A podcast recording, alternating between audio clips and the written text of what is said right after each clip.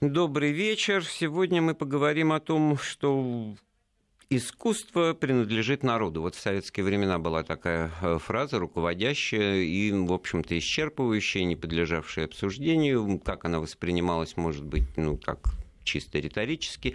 Но вот это вот интересно сравнить и вспомнить, как это на самом деле работало, потому что в переводе на э, нынешний прагматический язык это тогда, значит, зритель определял и влиял, слушатель, публика, читатели, вот насколько на самом деле это было так, э, что называется социальный заказ, насколько вообще была свобода творчества и что ее ограничивала. Цензура, вроде бы понятная вещь, об этом тоже поговорим, в чем она заключалась, или самоцензура, что тоже не очень, на мой взгляд, интересное наблюдение. Значит, внутренний редактор, так сказать, такой выражение тоже присутствовал в свое время. У нас в гостях академик Российской Академии Художеств, заслуженный работник культуры Сергей Заграевский. Сергей Вольгангович, приветствую вас. Здравствуйте. Вот, нам можно звонить, ну, естественно, вот с этими соображениями. И вот чувствовали ли вы в прошлые годы, что вы влияете, определяете, делаете какую-то, так сказать, обратную связь вот с творческой интеллигенцией, которая что-то снимает, пишет, рисует, выставляет, так сказать, как это могло осуществляться? Э, на самом деле, насколько эта схема работала. Наш телефон 232 15 59, код Москвы 495, смс-портал с кратким словом «Вести» мы принимаем корреспонденции на номер 5533 и номер WhatsApp для сообщений 8 903 170 63 63. Ну, достаточно общо я сформулировал, Сергей, конечно, эту э, тему, но вот э, мне вспомнился для начала, ну, в порядке такой вот байки, притчи. Школьный драм-кружок, пытливые, значит, молодые преподаватели, которые еще не тратили интерес к своей работе. Ставим, значит, пьесу. Пьеса берется, ну, твердокаменно не подкопаешься, там, Чаполина, да. Но что делает, значит, художественный руководитель этого школьного драм-кружка, преподаватель?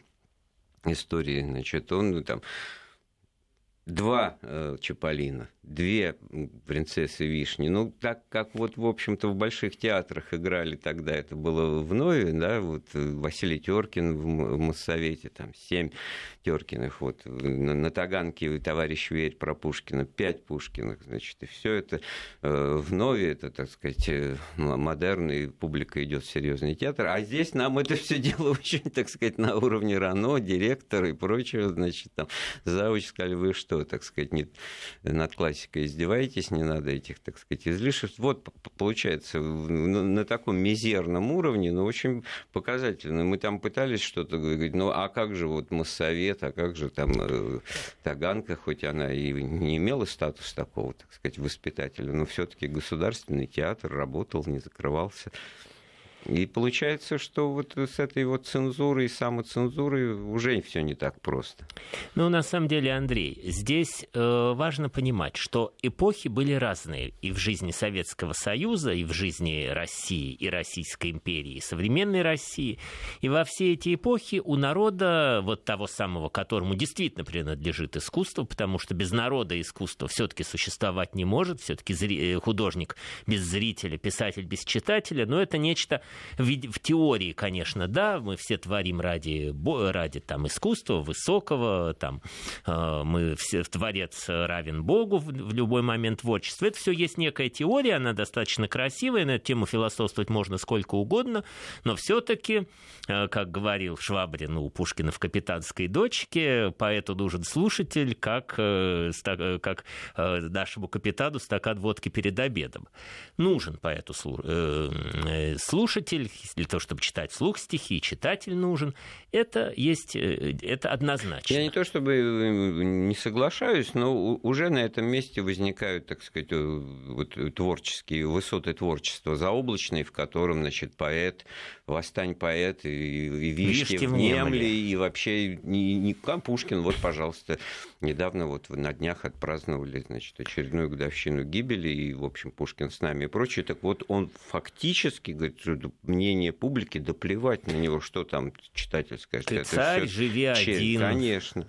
Вот. И, кстати говоря, только вот, ну, те одежды, так сказать, античные, в которые уже Пушкин облечен, они позволяют вот э, не обращать внимания на то, что в устах любого другого э, творца и вообще просто человека будет выглядеть ужасным, э, так сказать, ужасным оппозиционным, там, я не знаю, и прочее, прочее. Как так можно вот относиться к мнению тех, для кого ты пишешь. А Пушкин, вот действительно, я памятник себе воздвиг нерукотворный, не зарастет к нему. Ну, да не, не зарастет, зарастет заметьте, да, народная тропа. Да, не, и не потому, что я пытался народу угодить чем-то и писать ему, так сказать, приятные вещи. Вот я, я ведь к тому клоню, что а в чем этот заказ? Вот на потребу-то публики в советские времена очень даже, так сказать, не приветствовалось. Наоборот, вот эти вот грани, так сказать, были определены, что это на забаву, на потребу, если что-то имеет успех, а основано на удовлетворении каких-то низменных, так сказать, потребностей, тогда это как раз вот такое искусство, вот здесь не работало, что оно принадлежит народу. Андрей, ну, я с вами не совсем соглашусь. Ну, сейчас здесь... что определяет? Коммерческий успех, рейтинги, так сказать, и так далее, и так далее. Смотрят, слушают, покупают, все стало быть, так сказать, вот вам и вернулось искусство, принадлежит народу через это, что он его потребляет. Вы знаете, Андрей, здесь вот почему я очень боюсь сейчас э, э, прихода к некому философствованию, соотношении э, заказа и творчества, духовности и низменности. Вот эти вещи, это можно дискутировать сколько угодно. Но все-таки не будем забывать, что творец, он тоже человек, он творческий деятель, он нуждается в некой социальной защите, он в конце концов хочет кушать. И можно, да, у нас целое поколение творцов работало в котельных и при этом писала и творила, и творила вещи, которые сейчас мы читаем с, с огромным удовольствием. А, и здесь как раз были квартирные выставки, квартирные, я уж не говорю про бульдозерную, которая, в общем-то, известно стала и имела огромный общественный резонанс. до этого все вот те же художники, которые пошли на, у, на угол Островитянова и Профсоюзной, они все выставлялись в квартирах и приходили друг на друга, смотрели, распространяли сам издат, кстати, тоже. Сам издат писали для своего узкого круга. Пушкин, не будем забывать, у него тоже был свой круг. У него был круг друзей, единомышленников, и его трагедия в его камер-юнкерстве, наверное, не только в том, что для него самого было не очень приятно оказаться там в придворном мире, потому что он ему, конечно, был достаточно чужд. Самое главное, он от друзей оторвался а к новому берегу уже не пристал, потому что, конечно, ему не доверяли. И вот это вот все равно у каждого писателя, у каждого поэта, художника, музыканта есть определенный социальный какой-то аспект, контекст. Вот есть, ну, никуда мы от него не денемся. Хорошо, вот с Пушкиным все-таки тут и другая, другой взгляд немножко. Э, ну, принято считать, кстати, в советские времена сложилось вот в этой концепции поэт-царь, что ему претило, что он, так сказать, как ермо это воспринимал, вынужден вынуждены ничего. С какой стати, так сказать, э, родовитый дворянин, так сказать, свет э, возможности Отношения, кстати говоря, со сверстником практически Николаем Первым были практически одногодки, и царско-сельский лицей-то, в общем-то, устроили для того, чтобы там Николай учился в каком-то обществе, и общество это было избранное. То есть он в этом круге избранных э, элиты пребывал с детских лет Пушкин. И вот это сообщество выпускников царско-сельского лицея, это некая, так сказать, ну, лейб-компания, что называется, внутри элиты и творческая, и государственная, и политическая. И в этом смысле то, что ему это почему-то претило, что он отшельник, я вот как-то не так прочитываю Александр Сергеевич. А. Во-первых, а во-вторых, уже блистательная фраза. Видел я в своей жизни э, трех царей. царей. Первый, значит, велел снять с меня шапку и пожурил мою, так сказать, няньку. Это в летнем саду гуляли еще при Павле. Потом второй меня не жаловал. Не жаловал. А третий хоть, хоть и, и упек. меня упек. Да. Упек на старости лет Но менять его. Там, конечно, отдельная Но помните, тема... что было после этого письма? Это же он написал в письме жене, и цензура это письмо перлюстрировала.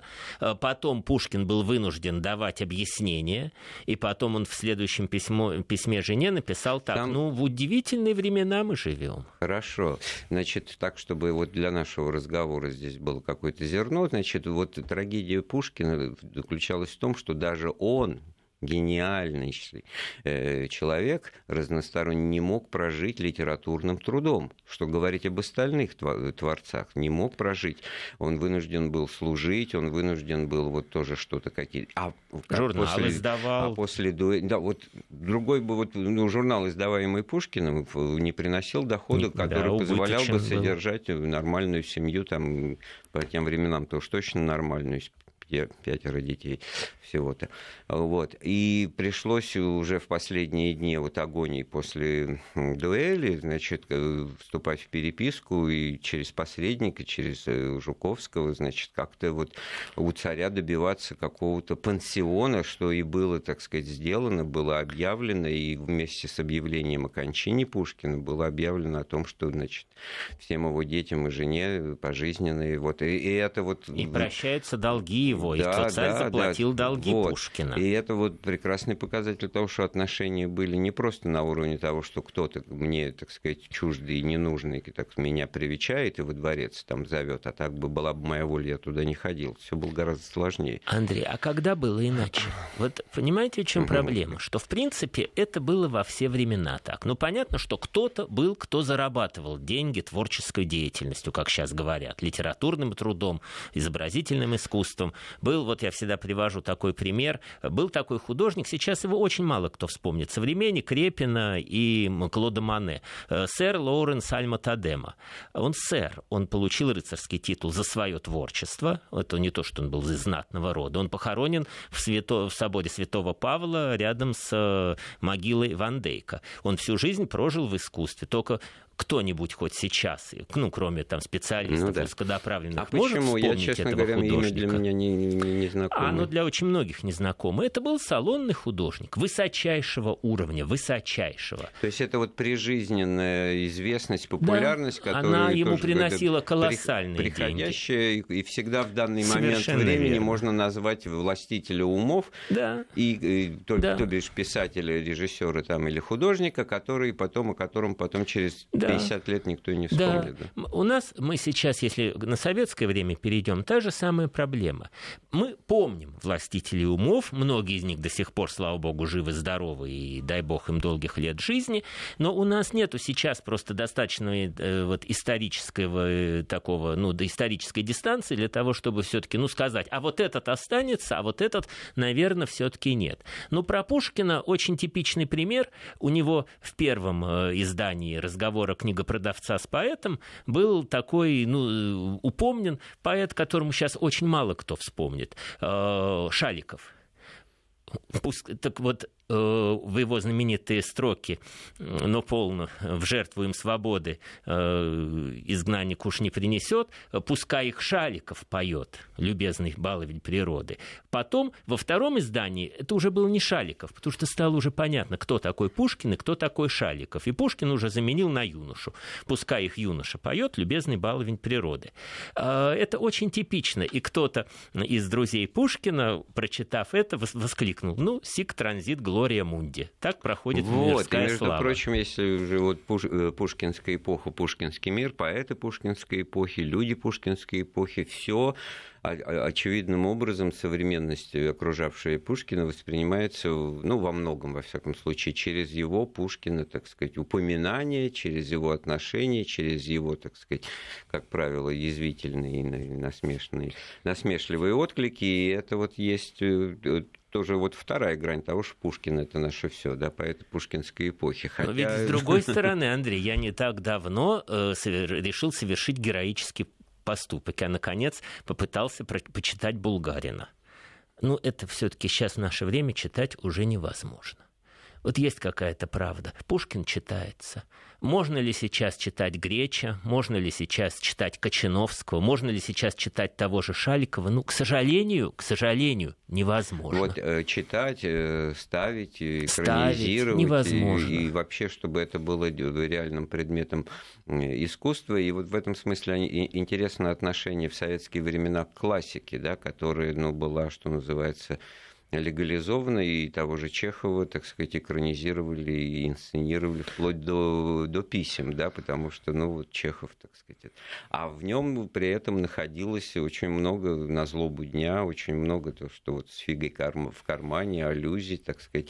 Но это вот к тому, что вот э, момент творчества творчество, мы же вот начали с этого разговора, ну что-то новое, то есть, ну хорошо, Пушкин, Гоголь, там, Толстой и другие имена, их тоже несколько десятки, да, но это уже все, так сказать, состоялось, да, и они уже ничего не, в своих произведениях не изменят и ничего, так сказать, по-другому не поступят.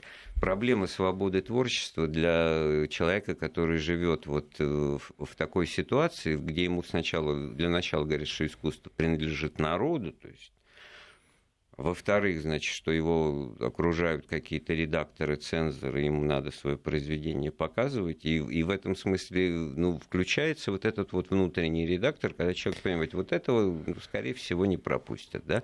И тогда, в общем-то, как бы, ну, условно говоря, перо из рук выпадает. А оно не выпадало. Сколько прекрасных произведений. Оно не выпадало. А знаете, почему не выпадало, Андрей? Вот Потому что, что я бы здесь не демонизировал цензуру ни пушкинских времен, ни э, после пушкинских конца э, Российской империи, ни советскую цензуру. Там э, среди цензоров тоже, что называется, сидели не дураки. И достаточно вспомнить, что Тютчев тоже был цензором. Одновременно с тем, что... Да, и... великий поэт, он еще и был цензором. При том, что он еще не просто великий поэт, сейчас очень модно цитировать его политические стихи. То есть он действительно он был еще и политиком, кроме всего прочего. При этом цензором, э, обязанным тащить и не пущать. То есть здесь этот парадокс, он всегда присутствовал. В цензуре сидели люди из того же теста сделанные. Точно так же, как э, во всех худсоветах сидели, в принципе, коллеги. И дальше Э, любой человек, э, занимающийся творчеством, он так или иначе, сталкиваясь с этим, он начинал ходи, находить вот те самые лазейки, социальные лазейки. Это мой друг, он даст он разрешит. А этот, он такой нехороший, не разрешит. В итоге получалась очень такая интересная тема, которую можно охарактеризовать одной старинной пословицей, еще древнеримской, что дозволено Юпитеру, то не дозволено быку. Вот, вот. Я вот все жду, когда вот, вот вы поглубже ну, заберетесь, да. и выяснится, что Юпитер-то это партия правительства, да, значит, какие-то люди, которые вот определяют, и, и тот же Брежнев, оказывается, ему очень понравилось, это кавказская пленница, он ее цитировал, а накануне это худсовет сказал Гайдай, что это антисоветчина, что в советских, так сказать, аулах, и, и так, где бы ты ни было, такого не может быть, и вообще мы картину закрываем, не принимаем, и в результате она вот спокойно себе вышла и стала такой, в общем, достаточно острой сатирой, а течением времени обнаружилось, что и самая глубокая сатира, так сказать, в адрес существующих нравов и обычаев там и вообще ситуации в обществе, да. И, а где вот спрашивается этот вот э, мнение народа? На него, конечно, можно было ссылаться, вас не поймет, так сказать, народ можно было, так сказать. Ну, это была ссылка да, такая, да, да демагогическая через сугубо. Э, ре, реалии, да, потому что это надо было тогда предъявить на каком-то просмотре э, народу, и он бы, ну, собрав реперную аудиторию, как сейчас это делается, так сказать, обкатать, и все нормально в этом смысле правил этого промоушена и прочего известны, а тогда это все было, на мой взгляд, все-таки вот подмена понятия существовала. Я не знаю, может быть, я ошибаюсь, конечно. Нет, Андрей, но... вы абсолютно правы, но здесь э, ведь, возможно, была и в обратную сторону эта подмена, когда всем нравится, когда все худсоветы прошли, а наверху зарубили. А зарубили, например, почему? Вот э, не будем далеко ходить за примером. Моя мама, Инна Михайловна Заграевская, в 60-е, начало 70-х годов очень начинающий такой, э, хорошо начинающий поэт. Но потом выяснилось, причем выяснилось случайно, если бы она не стала вступать в союз писателей, это, может быть, и не выяснилось бы, что она, оказывается, бывала в тех же кругах, где бывали те, кто в 1968 году пошел с протестом на Красную площадь против... шесть человек. Вот их было шесть человек, Гинзбург, Лариса Богораз там и компания, э, а э, те, кто с ними общался, косвенно даже, все, они все оказались перечеркнуты, об этом никто не знал Ну, широкая публика об этом не знала. А дальше, когда какие-то документы куда-то шли, в какой-то нужный момент включался такой неприятный орган, как э, так называемый ЛИД, в, в журналах, как э, редактору или редактору звонили и говорили, этого просьба не ну, продвигать. Понятно, все, что, на да, этом все кончалось. Здесь хоть какая-то логика и какой-то принцип действия просматривается, да, какая-то ну, система отношений. Но это да? к искусству отношения не да. имеет. А я вот к тому и клоню, потому что одно дело, когда вот в методичках или для служебного пользования инструкциях, э, которые в редакциях, в издательствах текстов вот присутствовали, это просто вот можно взять и посмотреть, они сейчас доступны. Просто перечислено, какая информация не подлежит э, сообщениям в открытой печати. Там открытые наименования воинских частей, значит, вот какие-то сведения о месторождениях полезных ископаемых. Там, там все абсолютно четко и понятно, что сам по себе этот, эта методичка, ее интересно читать, потому что из нее бы, так сказать, человек много узнавал бы из того, что что существует, а говорить про это нельзя, а при этом, значит, вот оно есть, да. Вот Но там ведь не всем же закрытые писать. сведения, оказывается, о населенных пунктах численностью населения меньше 50 тысяч, вот не, не, не сообщать почему-то. А вот почему, мысль, как вы что думаете? Вот Наверное... Человек вот по, по месту жительства, он как бы окружающей действительности в полном объеме воспринимать, но не должен был, так сказать, картину мира, в котором он живет, сколько вот этого вот всего, может, 100, может, 1000. Вот как по, по картинке, так сказать, сколько народу стоит? Ну, очень много. Значит, 1000. А если посчитать, то и 100 человек тоже очень большая масса. И вот эти вот вещи, которые, ну, перегиб с точки зрения того, что все секретили все, что можно. Так, Андрей, беда-то в чем? Что дальше вы, например, пишете сценарий или, я не знаю, пьесу или э, роман, и там касаетесь жизни какого-нибудь населенного пункта, а дальше некто очень сильно наверху смотрит, а по методичке, а это запрещенные сведения. Что да. дальше происходит? Вам же не говорят, это вот вычеркните. Это хорошо, если вы в хороших отношениях и вам доверяют, тогда вам говорят, это вычеркните, зная, что вы вопросов не зададите никаких лишних лишних. И вам не придется объяснять, что извини, дорогой, у нас есть методичка, это закрытая информация. А вам просто ваш роман, э, два внутренних рецензента напишут, что он не заслуживает ничего, и до свидания. Все, ну, забирайте. Или лучше там убрать вот описание этого и того-то. Но для художественной литературы, так сказать, ну, всегда находился выход, да, это обобщение, а почему вы решили, что я вот про это, а не про то, это а оказывается, всем же все понятно, что ты имеешь в виду. Вот ведь проблема-то творчества. Она вроде бы вымысел, и тот же Пушкин над вымыслом слезами обольюсь, а воспринимаются все его сочинения как картина жизни, как реалии, как энциклопедия русской жизни. И, в общем-то, справедливо это делается. И, и, в общем-то, он там и не старался особенно имена менять, особенно в Евгении Онегине. Вот палитра людей, которые существуют. Вот отсюда и проблема вот с, с этим вот вымыслом, творчеством и, и тем, что в этом смысле позволено Юпитеру запрещать.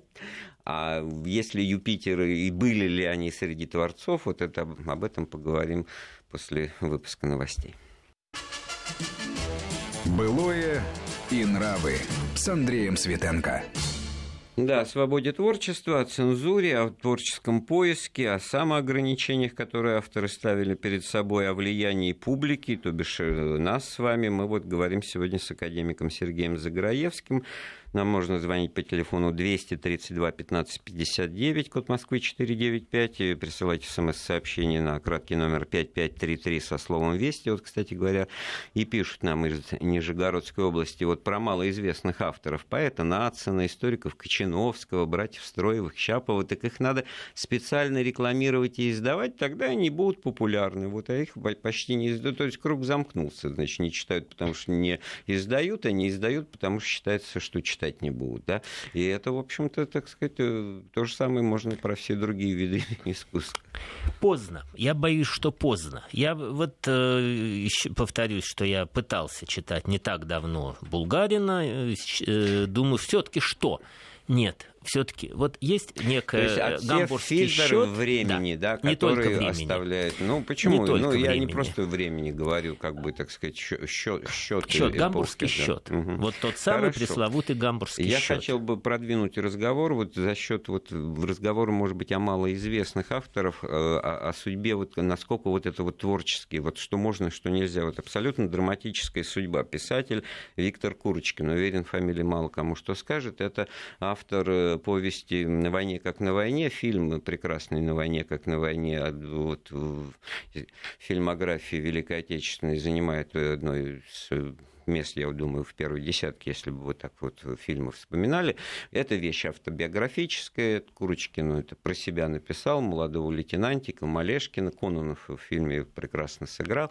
Э, повесть, кстати, заканчивается трагически. Трагично. Погибает. В фильме этого нету. Да, в фильме тут оптимизма больше, но в жизни трагизма оказалось больше, потому что, значит, в 1968 году писатель был жестоко избит, попав в отделение милиции. И, в общем-то, обстоятельства ну, такие вот в праздничные дни, а это ветеран войны, которому ну, и был тогда 50 лет еще не было вот так вот на современном. Люди воевали, ну, могут себе позволить. И, может быть, и, наверное, я предполагаю, он что-то этим, скорее всего, молодым милиционерам-то такое и сказал про себя, что мы кровь проливали в блокадном Ленинграде, он блокаду Курочкин пережил. И вот такой конфликт, который, значит, его сделал инвалидом, он еще несколько лет прожил, но вот так, как бы все тихо, никакой публичности в этом, так сказать, деле не было, и, скорее всего, так сказать, вот никто не понес никакой ответственности ответственности, это задним числом стало известно.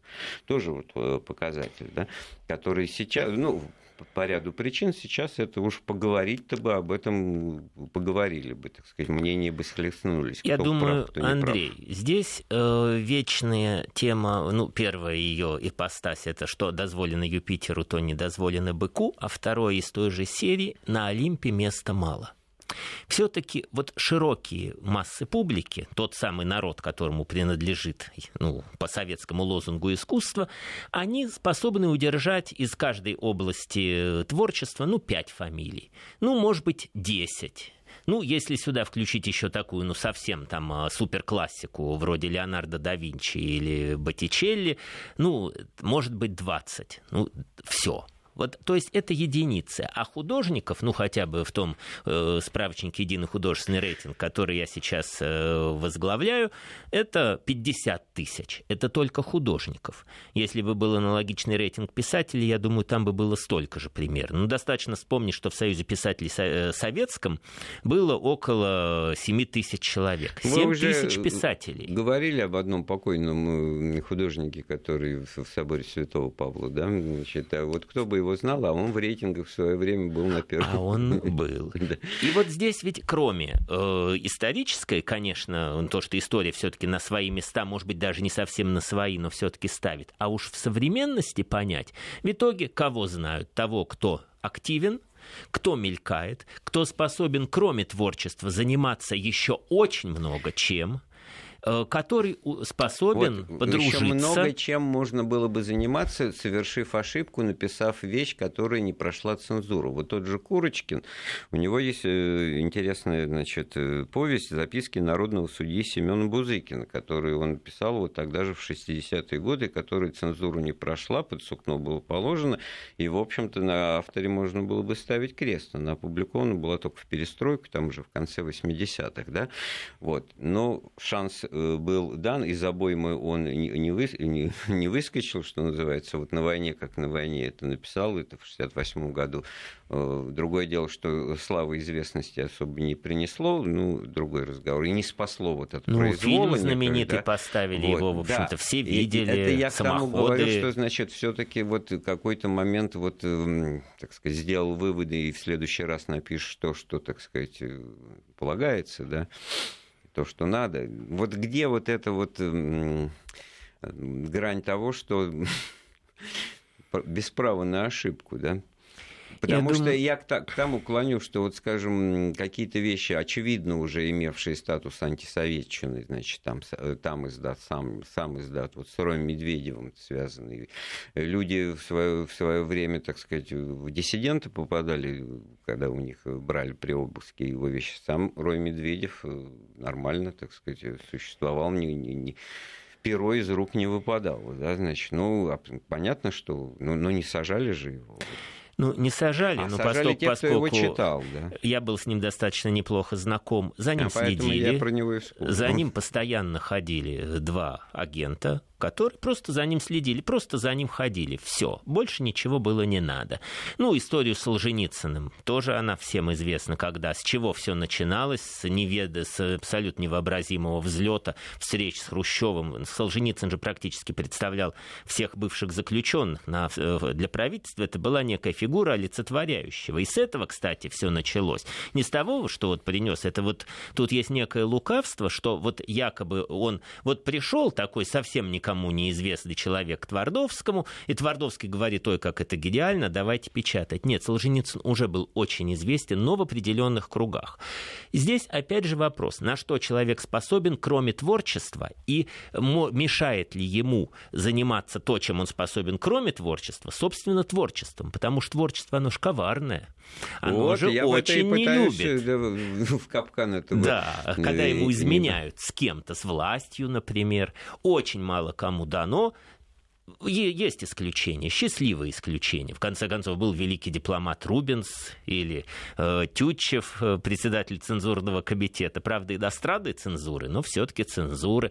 Были такие случаи. Вот вы, Сергей, тоже сказали одну вещь в начале разговора, с которой я, в общем-то, как бы не то что вздрогнул, но что вот эти цензоры, они были такие же хорошие творческие люди, ребята, как Хорошие, только свои, да. система ну, их испортила. Такая, да, работа квартирный такая. вопрос их испортил, ой, ой, ой, как ну... сказал бы Воланд. Да, все, Москвичи мы... хорошие люди, только квартирный вопрос их испортил. И получается, что вот э, все все понимают, значит, да. это ты лучше убери, а потом тот же угу. Хрущев это стихотворение Евтушенко «Наследники Сталина» читает, ему нравится, его в «Правде» публикует, и оно становится манифестом вот оттепели.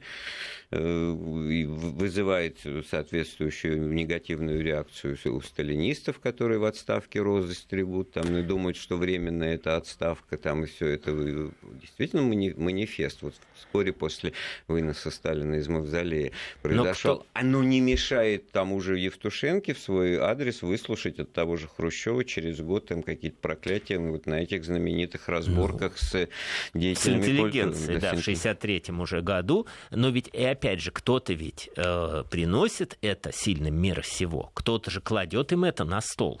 Хрущев же не общался э, в тех кругах, э, где знали Евтушенко, где ходили, возможно, его вот в списках э, те же наследники Сталина или Бабий Яр. Кто-то принес, кто-то положился с нужными словами. Точно так же, как знаменитая история с Хрущевым в Манеже, когда известно, кто его туда привел, кто сделал эту провокацию, когда Белютинская абстракционистская студия выставилась на третьем этаже этаже, кто привел туда Хрущева, минуя весь официоз, который был там на своем месте на первых этажах, привели к белютинцам, зная реакцию, еще что-то там в ухо напев. То есть здесь надо понимать, вот что вещь, система, да. она э, не только вот в личности какой-то Брежнева, Хрущева, да хоть бы и Сталина. Хотя Сталин лично просматривал, как известно, все фильмы, вот. которые он номинировал на сталинскую премию. Лично, и она была сталинской не только потому, что она по вот названию Сталина уже, так сказать, не приведешь, не проведешь на третий, на первый. Он в этом смысле был в курсе дела, и там все было по-другому.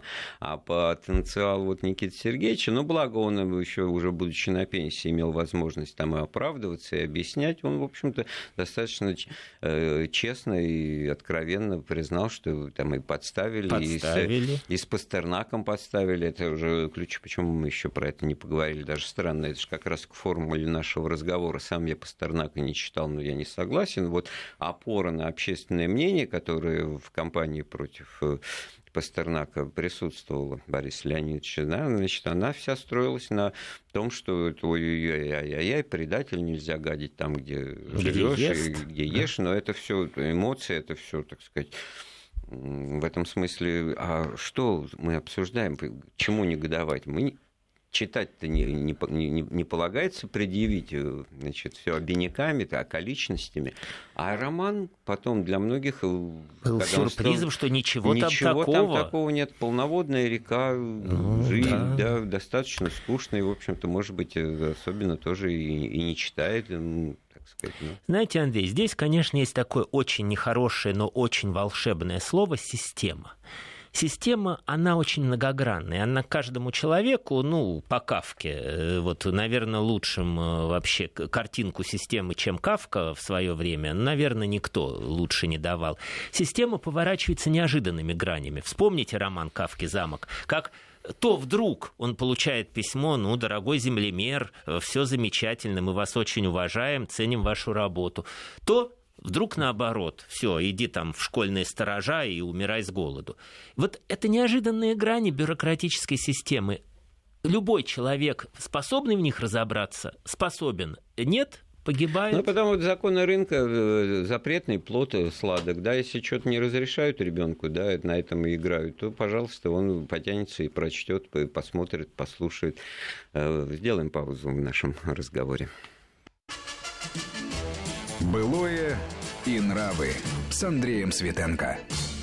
О свободе творчества, о цензуре и самоцензуре мы говорим сегодня с академиком Сергеем Заграевским. Вот еще одна такая драматическая э, фигура. Вообще артист об актрисе Валентине Караваевой я хотел вот тоже как в качестве примера поговорить. Это драма популярнейшая, значит, ну, кинозвезда, фильм «Машенька», так сказать, союзная известность.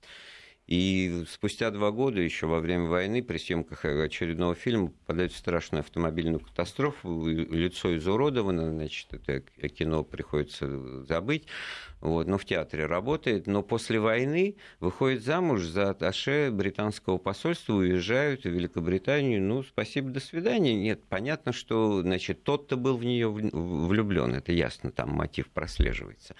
А она-то хотела, может быть, воспользоваться возможностями пластической хирургии, которая была на Западе тогда и не было у нас. Значит, вот. В общем, когда через пять лет выяснилось, что там врачи помочь ей не могут, сделали операцию неудачную, ничего особенно не, не помогло, она с ним порывает, возвращается в Советский Союз, выступает с какой-то там покаянной статьей в газете, пишет об ужасах, так сказать, жизни в капиталистическом мире и получает за это возможность в Вышнем Волочке, значит, в театре э, быть. Потом она перебирается в Москву. Ну, в общем, как бы вот, ну, живи и радуйся. Тут как бы даже мысль возникает э, о другом поговорить на этом месте, как сейчас бы там и, и, и как тогда. Но человек всю жизнь, что называется, играл вот роль э, чайки, у себя дома, значит, купив э, киноаппаратуру, значит, и все это На уже... дешевую домашнюю видеокамеру гениально снимала свою игру «Чайки». Да. Потрясающе, абсолютно. И я вот отсюда, значит, опять-таки, вот то, что не редкость, к сожалению, вот умерла в безвестности, даже толком не знали, когда именно умерла, только когда авария в доме произошла, значит, начали по квартирам ходить, ее обнаруживали уже неживой. Но и вот тут вот как бы общественное мнение, вот нравы. Э, с одной стороны, ох, так вот э, как бы любят публика, возносят, да, значит, куда-то на Олимп этот самый тут же вот продвигает, за... понравилось, да, а потом начинаются разговоры, ах, вот забыли, и кто забыл-то, а кто виноват-то? Вот у, умер такой-то, и, и десятки имен, да, умер, э, спился, значит, собаки загрызли, значит, один в квартире, значит, всеми брошенный и прочее, прочее, а чаще всего получается, что, да, мы и в нищете, и в недостатке, а если бы человек имел возможность тогда получать вот, ну, что называется, адекватно вложенному, так сказать, творческому капиталу, мало вот из себя содержать. Может быть, многих трагедий-то и не было. Если еще вот про спортсменов сказать, сказать, какие у них сейчас гонорары и, и, и сколько вот мастера прошлых лет, значит, имеют, так сказать, заслуги не меньше, а, как правило, и больше, значит, потом но если уж не, не жалкое существование влачили в конце жизни, травмы, болезни и прочее, и так далее, и так далее, но и кто виноват? Значит, все-таки вот эта вот система, в которой вот мы так ее э, Ну что ж, без цензуры нельзя, да. Нет, Андрей, да. вот здесь я бы просто, опять же, не демонизировал э, где-то вот советскую систему взаимоотношений с творческими людьми, хотя бы потому, что э, та же самая проблема есть и в любой самой, что не есть рыночной экономике, и в рыночном государстве, и в Голливуде та же самая была проблема, что в Госком, э, в Госкино.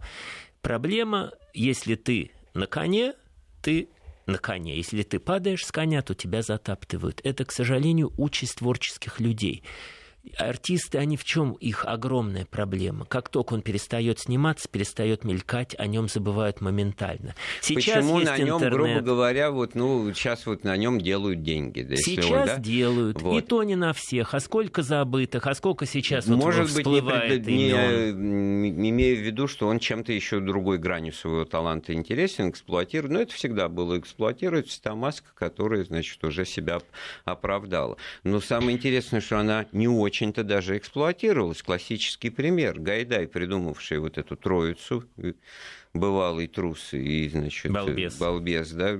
И сколько фильмов снято? Четыре. Причем один из них снят даже не Гайдаем, а Рязановым в добро. Э, ну, с другой Дайте стороны, часто... Книгу. Но если запрос был, если это до сих пор смотрят, если это попадание в десятку, так под это дело и пиши новый сценарий. Это, э, это... Нет, Андрей, не получается так, потому что э, все равно есть некий лимит Другие тоже хотят. Никто не запрещает. к тому, что вот не демонизирует цензуру, я вот ее и не демонизирую. Это самоограничение автора. Гайда говорит, надоело, я в этом все.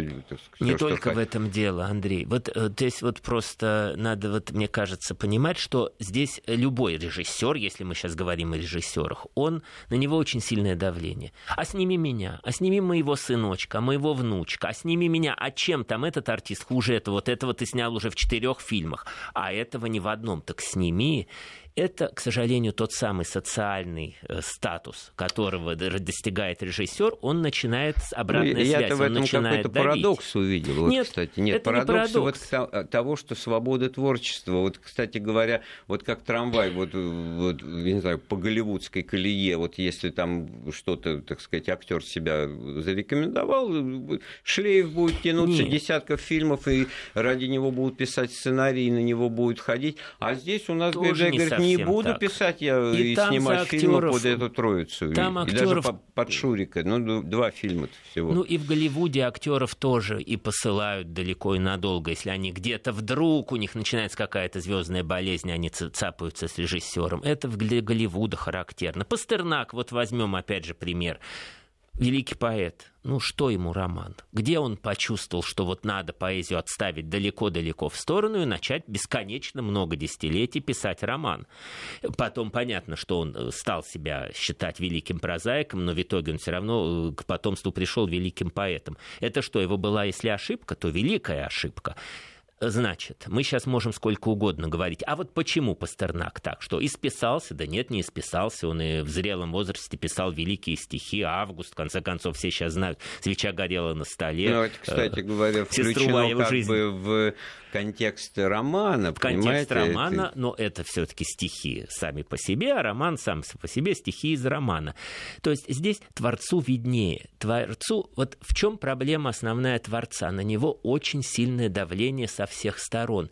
Ему очень трудно пронести сквозь вот пресловутое вот это искусство принадлежит народу свое вдохновение и пронести свою индивидуальность, не скатиться в какой-то ура вот ну, такое вот народничество. И, и, и, и главному парадоксу, с чего начали, к Александру Сергеевичу Пушкину, потому что это, так сказать, знамя, это наше все, это вот, так сказать, заоблачная вершина, а это, с этой заоблачной вершины нам, так сказать, э, адресуется какая мысль, что творец, он, он сам по законам, которые он сам для себя, так сказать, создал, должен творить, не, не, не внимая, так сказать, ни глазу толпы, ни э, черни, так сказать, хвалу и клевету приемли, приемли равнодушно. равнодушно. Это вот все абсолютно, так сказать, урок жизни для Творца, который абсолютно не вписывается, вот же парадокс, в ну, каноны, э, которые имеют право на существование, которые были советские, в которых Пушкин был, так сказать,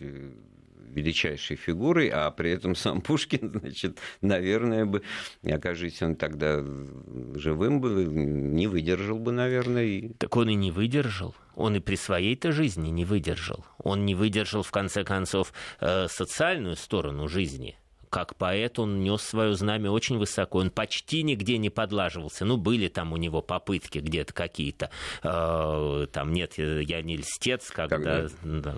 да нет, а, ну, кстати были. говоря, почему? Это, кстати говоря, такая ирония, в общем-то, легко эту конфи... Там еще и ирония, да. Конечно, это такая самая ирония, потому что ее иначе как э, саркастически эту фразу не произнесешь, потому что нет, я не льстец, когда царю там тоже хвалу э, Андрей, ну ведь с другой а стороны... А получается, что всерьез ты эту фразу не скажешь. Получается, что дальше, Правильно. так сказать, вынужденно... Ну, поэту сказать... ведь тоже жить надо, кушать что-то надо. Он же вынужден об этом тоже думать. Ничего не поделаешь. Жена пилит, дети вон малые растут.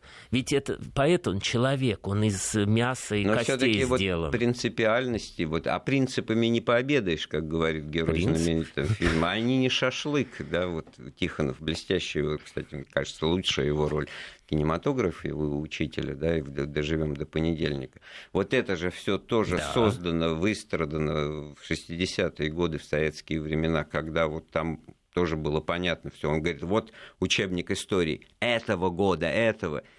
Вот что хочет человек? Да то, что там написано, то в отличие от учебника да, прошлого года, то, совсем что, другое да, совсем уже. Другое. Хрущевы сняли вот это на рубеже 64-65 года. И тогда публике это было понятно, и не, не надо эти были скобки раскрывать, но вот эта принципиальность. И вот это вот парадокс. С одной стороны цензуры, вот с другой стороны вы почему-то очень много говорите о том, что кушать надо творцу. Я что-то на голодный очень желудок. Насущно. Мне как художнику очень хочется кушать всегда. Что же делать? Три раза в день желательно. Нет, Андрей, вы знаете, здесь любой художник, в высшем смысле, любой творец, он идет по, гриб, по бритве, которая, в общем, где-то посильнее, чем бритва Акама.